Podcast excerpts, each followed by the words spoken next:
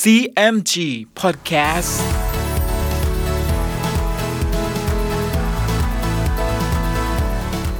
สวัสดีครับคุณผู้ฟังขอต้อนรับเข้าสู่ CMG Podcast กับผมดร.พรรณการ ธานนท์นะครับเรายังอยู่กับเรื่องราวของสามก๊กผ่านหนังสือเรื่อง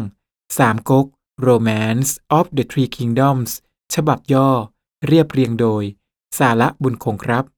เดินทางมาถึง EP ที่ 99 มาติดตามกันต่อนะครับว่าสามก๊กจะมีจุดจบเช่นไรติดตามได้ใน CMG Podcast วันนี้ครับตอนอวสานสามก๊ก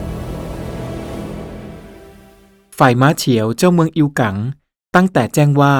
เมืองฮันตงเสียทีแก่ข้าศึกแล้วก็ตระเตรียมทหารซักซ้อมอยู่มิได้ขาดพอทหารเข้ามาบอกว่าบัดนี้เต่งงานคุมทหาร 2,000 ตีเข้ามาถึงกลางเมืองแล้วม้าเฉียวได้ฟังดังนั้นก็ตกใจจะจัดแจงทหารออกสู้รบไม่ทันทีก็ออกไปนบนอบเต่งงานครั้นรุ่งขึ้นเต่งงานก็ตั้งให้ม้าเฉียวคุมทหารเป็นกองหน้านำทางยกเข้ามาเมืองปวยเสียขุนนางทั้งปวงก็ชวนกันออกคำนับเต่งงานสิ้นเต่งงานได้กำลังมากก็ตั้งอยู่ปราบปรามอาณาประชาราษฎร์ในเมืองปวยเสียฝ่ายทหารหนีแตกไปนั้นก็เข้าไปแจ้งแก่พระเจ้าเล่าเซียนณเมืองเสฉวนพระเจ้าเล่าเซียนก็ตกใจจึงหารือด้วยขุนนางทั้งปวงขุนนางทั้งปวงไม่รู้ที่จะคิดทำประการใดขับเจ้งจึงทูลว่าข่าวราชการก็จวนตัวชนี้แล้วพระองค์จะนิ่งอยู่มิได้ขอให้หาจูกัดเจียมเข้ามาปรึกษาด้วยเถิดเห็นจะคิดอ่านป้องกันศัตรูได้พระเจ้าเล่าเซียนก็เห็นชอบด้วยจึงให้ขับเจ้งออกไปหาตัวจูกัดเจียม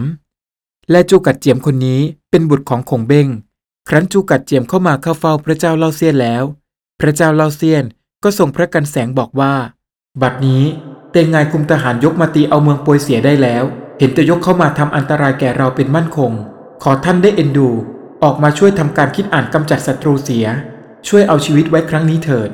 จูกัดเจียมได้ฟังเช่นนั้นก็คำนับลาออกมาจัดแจงทหารทั้งปวงจึงตั้งให้จูกัดกงผู้บุตรอายุได้19ปีมีฝีมือเข้มแข็งเป็นกองหน้า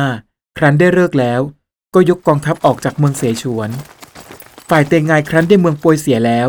ก็ให้คนรีบไปเร่งทหารซึ่งตั้งค่ายรายทางอยู่มาพร้อมกันแล้วจึงแต่งให้สุม่อเต็งจงคุมทหารกองหนึ่งรีบยกเข้าตีเมืองกิมก๊กครั้นสุม่อเต็งจงยกมาใกล้ถึงเมืองกิมก๊กพบกองทัพจูกัดเจียมยกสวนออกมา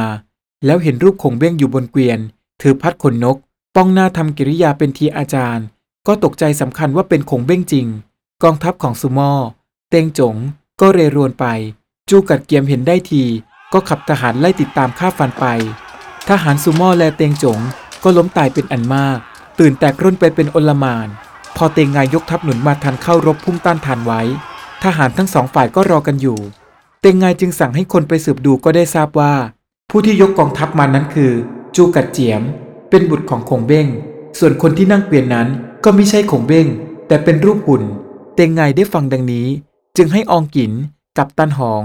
สองนายคุมทหารเป็นกองหลังยกทหารรีบขึ้นไปจะรบกับจูกัดเจียมฝ่ายจูกัดเจียมแจ้งว่า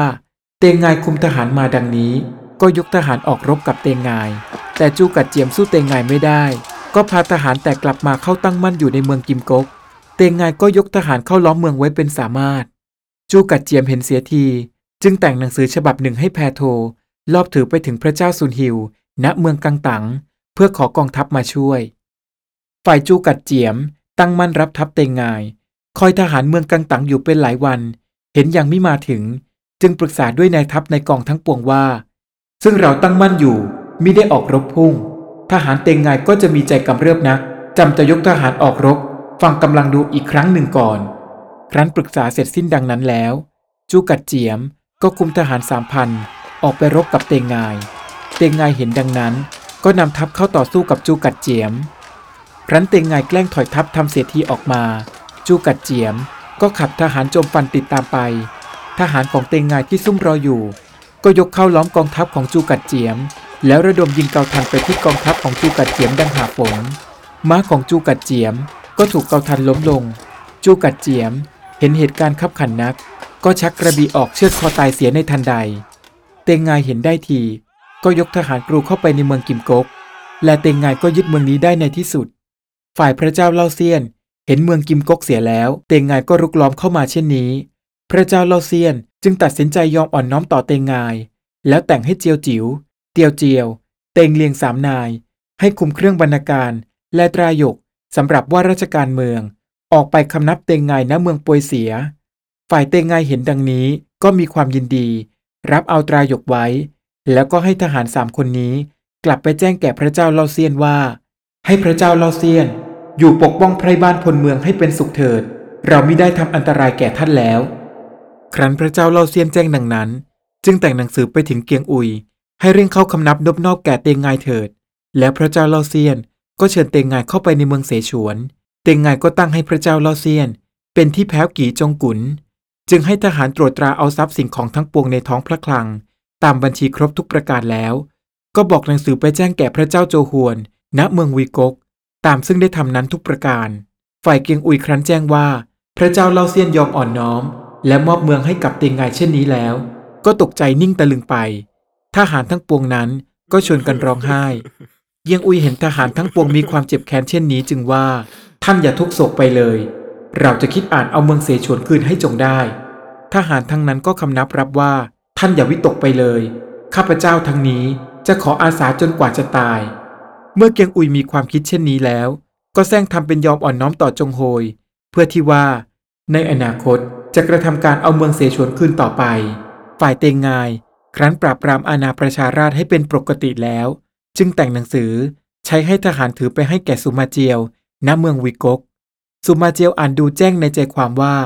เตงงายจะตั้งมั่นอยู่ในเมืองเสฉวนแล้วก็จะยกทัพไปตีเมืองกังตังต่อไปสุมาเจียวก็คิดสงสัยว่าเตงงายไปตีได้เมืองเสฉวน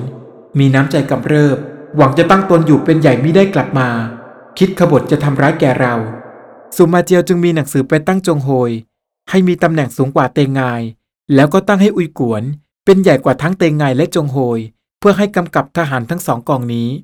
ฝ่ายเกียงอุยเมื่อเห็นว่าเตงงายกับจงโฮยก็ไม่สมัครสมานกันและสุมาเจียวก็มีความระแวงในตัวของเตงงายเกียงอุยจึงว่ากับจงโฮยว่าถ้าท่านจะคิดกำจัดเตงงายเสียก็ง่ายดอกขอให้ท่านมีหนังสือไปถึงสุมาเจียวมหาอุปราชว่าเตงงายคิดขบฏให้แจ้งก่อนเมื่อใดสุมาเจียวตอบหนังสือกลับมาให้เรา